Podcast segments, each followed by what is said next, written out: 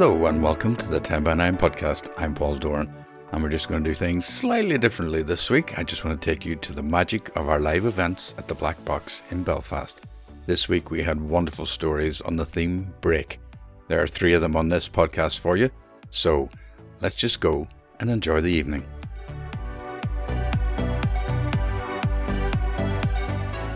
Um, my name is Padraig Ó Tuama, and this is Paul Doran. We started 10 by 9 in 2011. Nine people, up to 10 minutes each, to tell a true story from their life. And we're delighted you're back, and we're delighted you've come here back to the Black Box. We really missed being um, having it live during COVID. and we were delighted to have it on Zoom, but it's lovely to be back here. Who's here for the first time? Oh, loads of you. You're all very welcome. It's great that you're here. Um, everybody who is going to read a story sends it in, so it's not an open mic. And um, we probably won't have to, but if anybody is kind of jauntily passing over the 10 minute line, we have a subtle way of letting them know um, that they have been delighting us long enough. Now, if your granny is dying at 9 minutes 59 seconds, we'll give you five extra seconds to bring us through the process but um, we will honk that. We pass over to Paul. And we encourage people to interpret the theme as works for them. So for some people, maybe the poster makes them think of a holiday, a trip abroad. For others, might be about a broken limb, a broken heart, a broken engagement, whatever. So we've got a, a nice variety of stories for you this evening. There's nothing else really for me to say, I think, so I'll hand you to Padraig to introduce our first storyteller. We always love having people who are telling a story for the first time. And for our first story tonight, we have a first timer. So please give a lovely 10 by 9 welcome to Melanie Bowden.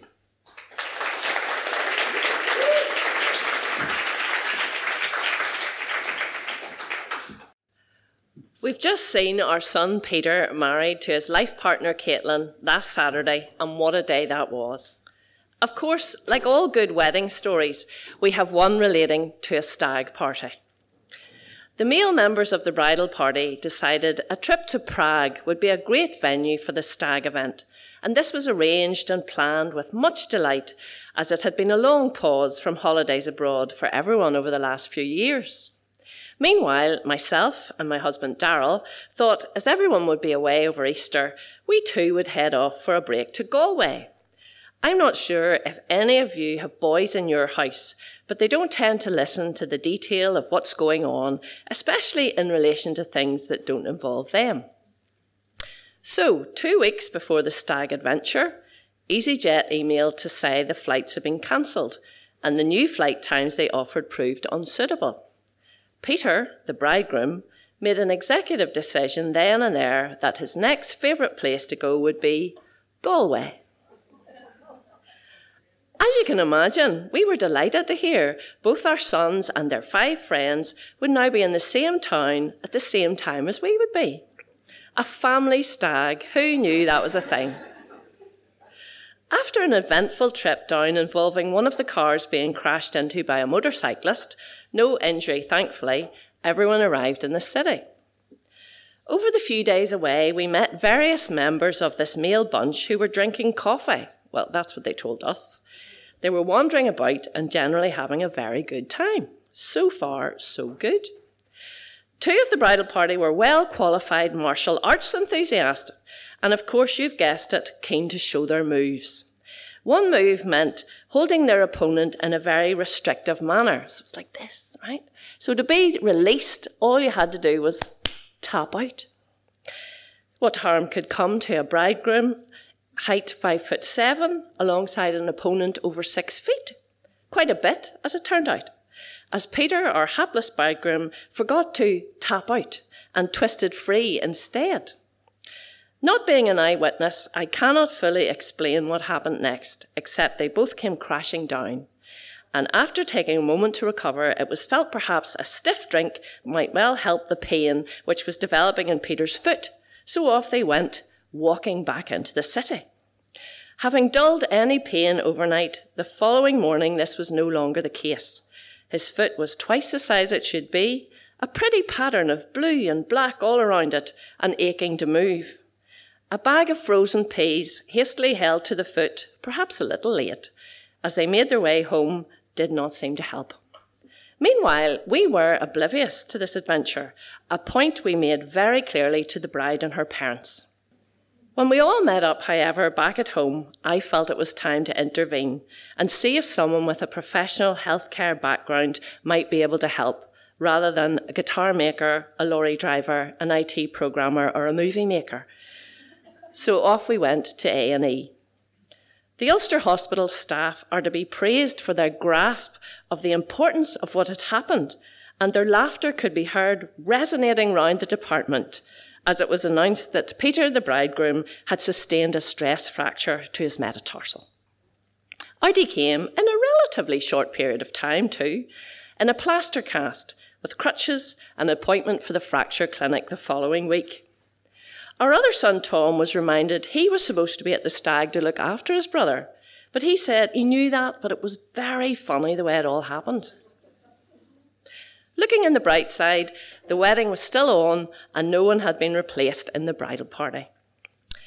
As you do before weddings, friends were invited to call by to enable the bride and groom to meet those unable to attend the wedding itself. Some of these friends were the parents of the boys who attended the stag holiday. On arrival at our house to meet the couple, they were all very keen to get their disclaimer in at the very start of the evening. My son, my young fella, my, that fella, they had nothing to do with Peter breaking his foot. They were nowhere near him when it happened, you know.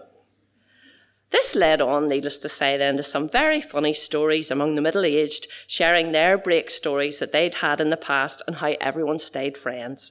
Platitudes like, You'll look back on this and laugh. And sure, your uncle broke his collarbone before his wedding. Didn't seem to raise the same smile with the current couple about to get married. It is amazing how levelling a break or fracture is in a group of people from all ages. Granny and her friends had sympathy for Peter when he said the crutches were very sore to use, as they knew what it was like after their knee replacements. Others produced plastic leg covers they'd used in the bath to protect their plaster, and one person even suggested using an oxygen tank for a couple of weeks to speed up the healing. So, as the Saturday of the wedding drew closer, the bone was healing well, and our bridegroom had now a boot in place, replacing his need for crutches and letting him get around much more readily. The wedding attire for the bridegroom meant a plaster wasn't going to work with the suit on the day, but the boot replaced any further need for a plaster cast. A kilt was out of the question, apparently. So that boot became an important wedding accessory. The night before the wedding, this same fabulous group of men came to stay over at our house at this time, and we, as responsible parents, were in charge the whole night. We made sure the bridegroom, best man, and the groomsmen were all washed, sorted, dressed, and arrived well ahead of the bride and the bridesmaids to fulfill their roles on the day, and the best man remembered the rings. Whilst others have their weddings in areas which are accessible to all, these two wonderful people had planned and prepared for months that their marriage ceremony would be in a wooded glade down a slope, and the feasting and dancing would be in a barn in an uneven yard close by. But, like all good stories, this one has a happy ending. The boot was flung to the side, well, for the photos anyway and the bride and groom got hitched, agreeing to live in sickness and in health forever. It was indeed something they'd trialled before they said, I do.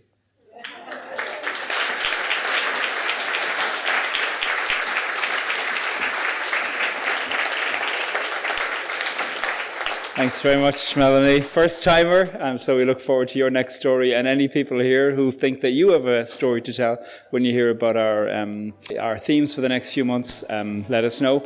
Or if you think your friend next to you has a story to tell, especially let us know. We love that.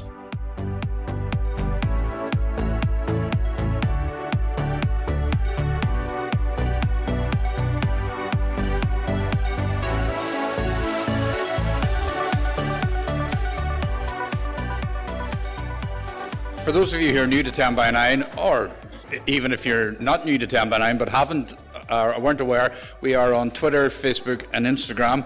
Uh, we won't clog up your feeds with uh, dreadful, uh, inane posts. We'll just let you know about upcoming events, about themes, um, about special events. There are a few of those coming up. And we'll also remind you that we're here. Come along and join, join us. Uh, we're always free We are always looking for new storytellers. You may notice tonight that we are 10 by 7. So that's I feel like a failure. and You know how I cope with failure, and it's not very well. So if you have a, an idea for a story, if you see a theme and think, oh, I might have something, uh, get in touch with us. We'll help you to bring it to fruition.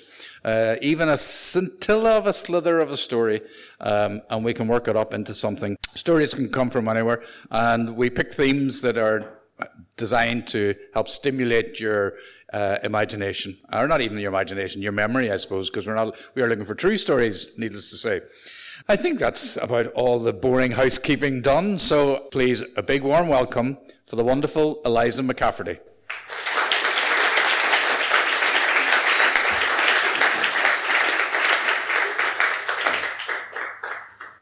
Directory Inquiries, Eliza speaking. Which name, please? Hello, Leslie. Can I have the number for the such and such bank, please? Which town, please?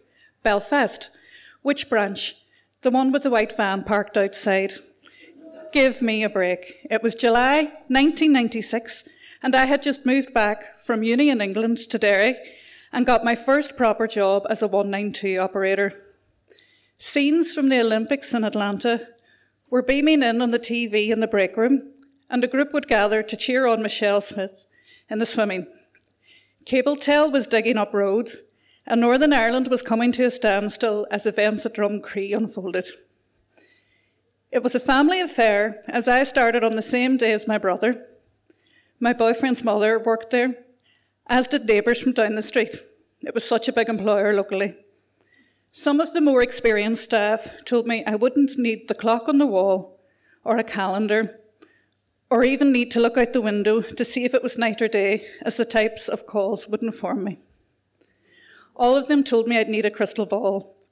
I would learn after my training that this was true. Monday mornings was the dole, bus stations, techs, and evenings would be takeaways, police stations, and taxis.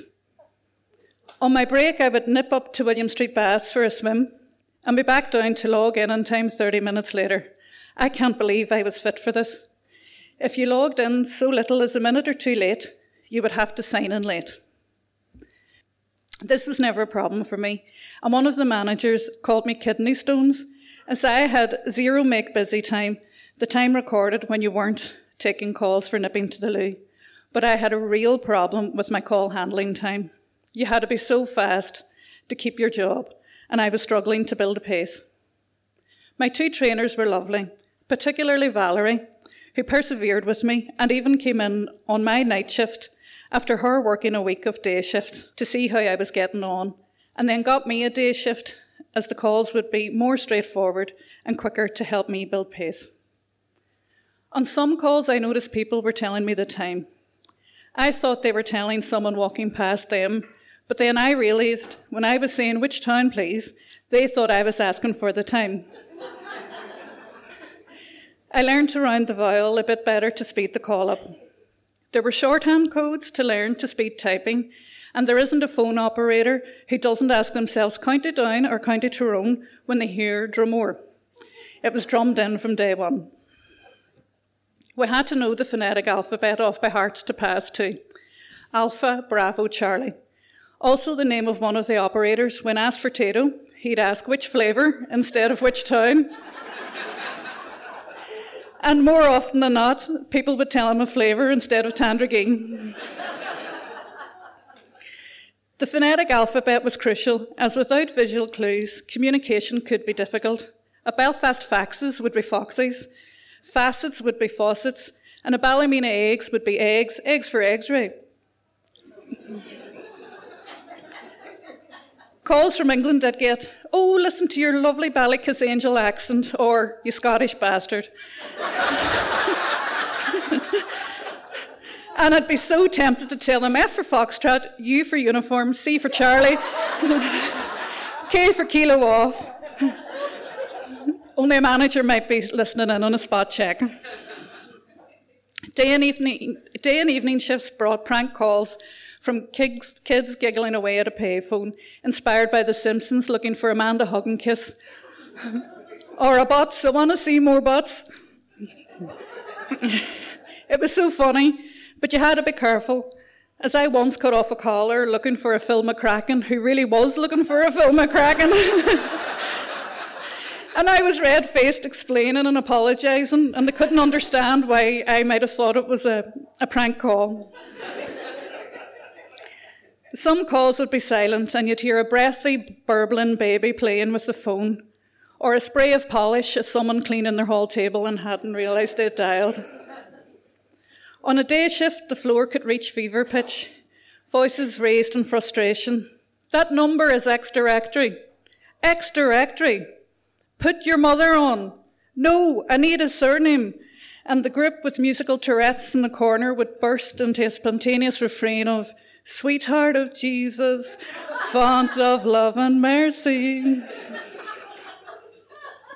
I preferred the night shifts.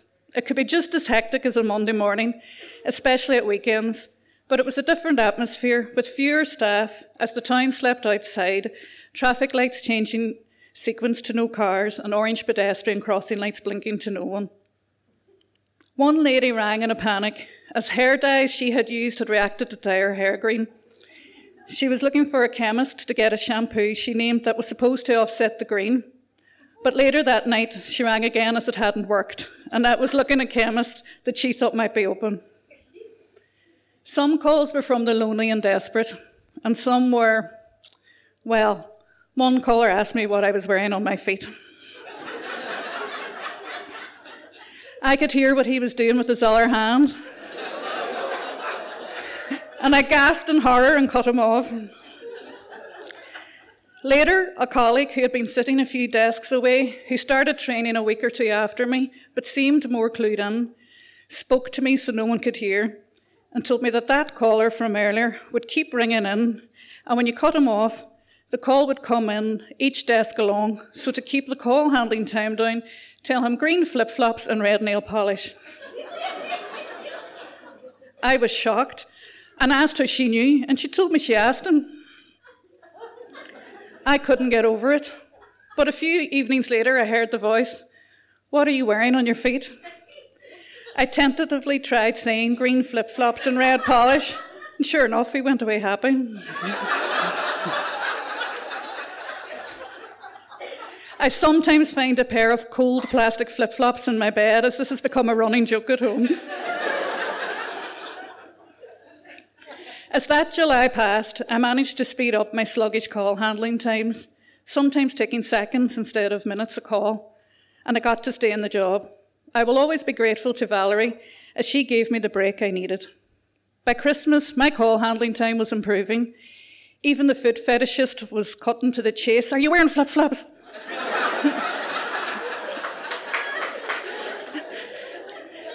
Christmas Eve was just as busy as other nights. A caller from England rang at 11 pm looking for a pet store chain as they'd just gone up to the attic to get the hamster they'd hidden a few weeks earlier, but it had escaped and they'd found the cage empty. I remember thinking, good on the hamster, not getting fed for three weeks, but being slightly perturbed for that child's Christmas morning as no one was getting a, an open pet shop for a couple of days. It is only occurring to me now, though, that something smaller must have got into the cage and got an early Christmas dinner. It would be a few years before I would hang up my headset, and I learned so much from that job, from call handling skills to dealing with distressed callers and so much geography. I learned so many local, lesser known parts of Northern Ireland, and from a call to another operator, I learned where Uganda is. He's in the house with your granny.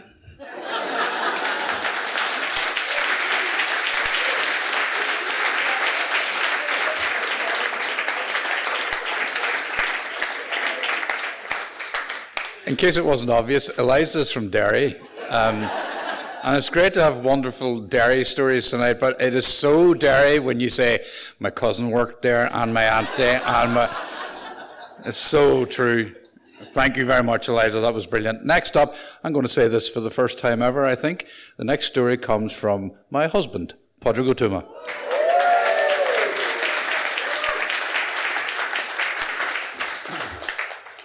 Uh, it all began when I was living in Australia.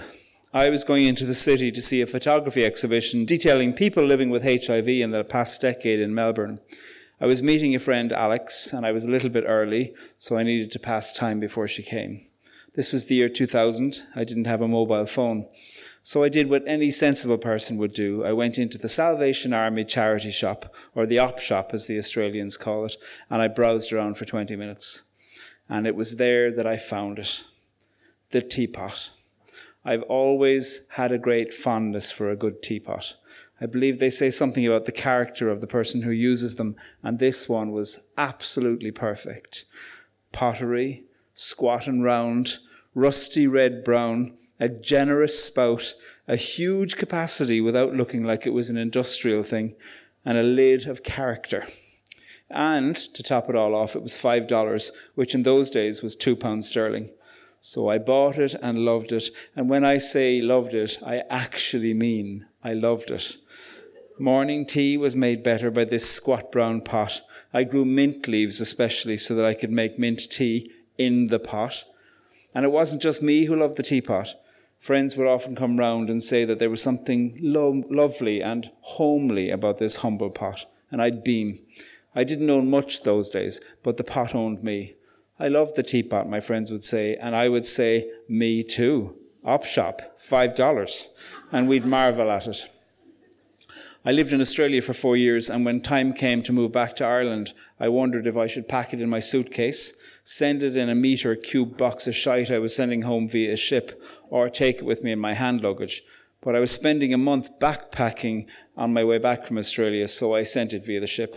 And it arrived unscathed, and it found pride of place in Dublin. And my new housemates in Dublin said things like, If I was to choose a teapot that had your personality, this would be the teapot I'd choose. And I chose to take that as a compliment. And after a year in Dublin, I moved again up to Belfast, also unfortunately known as the graveyard of favourite teapots bought for $5 in an Australian charity shop. I know. It happened like this. I had a house full of friends, some people living there, loads of people coming to stay for a weekend, sleeping on sofas or near sofas or regularly enough on the kitchen floor.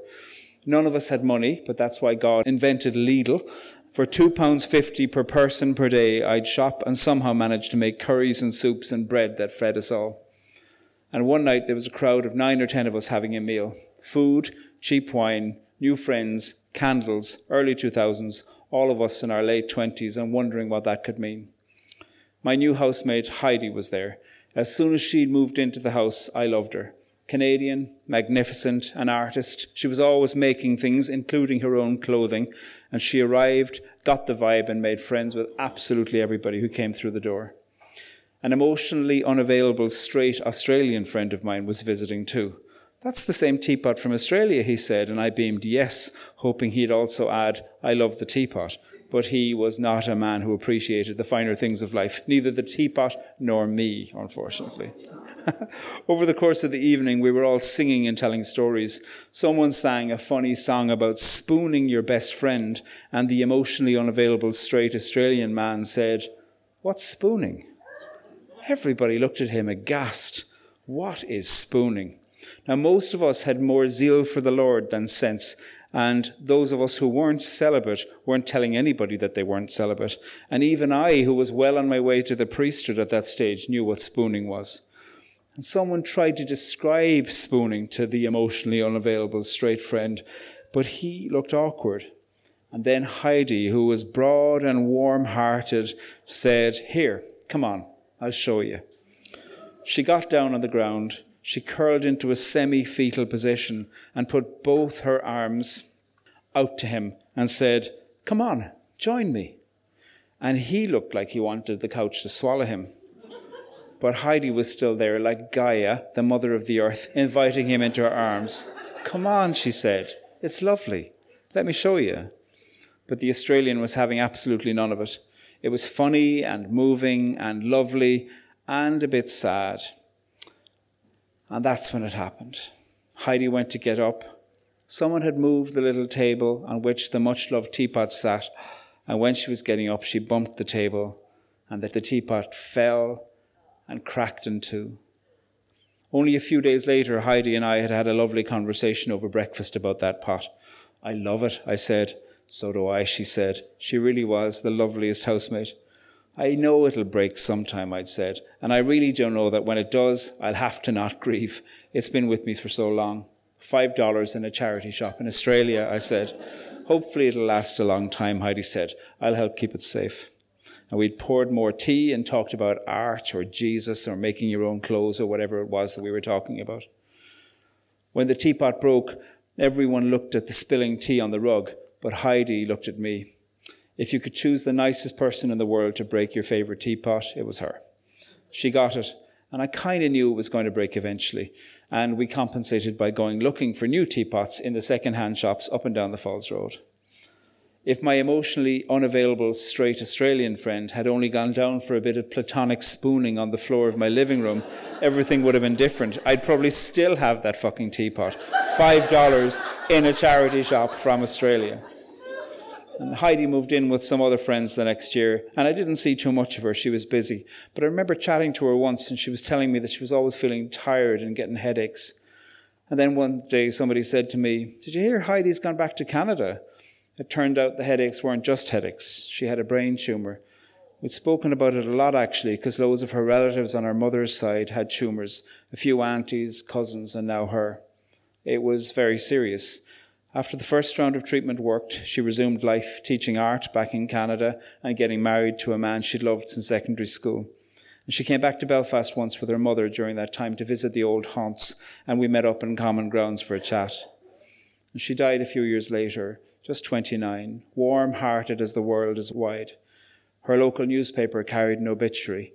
Heidi was whimsical, reckless, compassionate, dramatic, carefree, flamboyant, artsy, gorgeous spirit and was loved by everybody whose life she touched. I don't have a photo of the teapot, but I do have a photo of Heidi. She was the best person in the world to break your favorite teapot.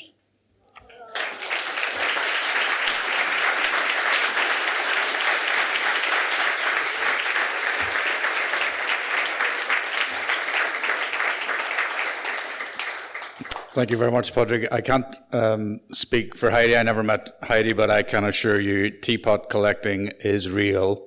And wherever we go, we will be visiting a second-hand shop. Padraig came back from Australia once and he said, Where do you see this? And he brought out this, and it was a milk jug. And I said, You brought that all the way from Australia? A milk, a very plain milk jug. And he said, Yeah, 50p in a second-hand shop. I'm like, Sweet Lord. Anyway.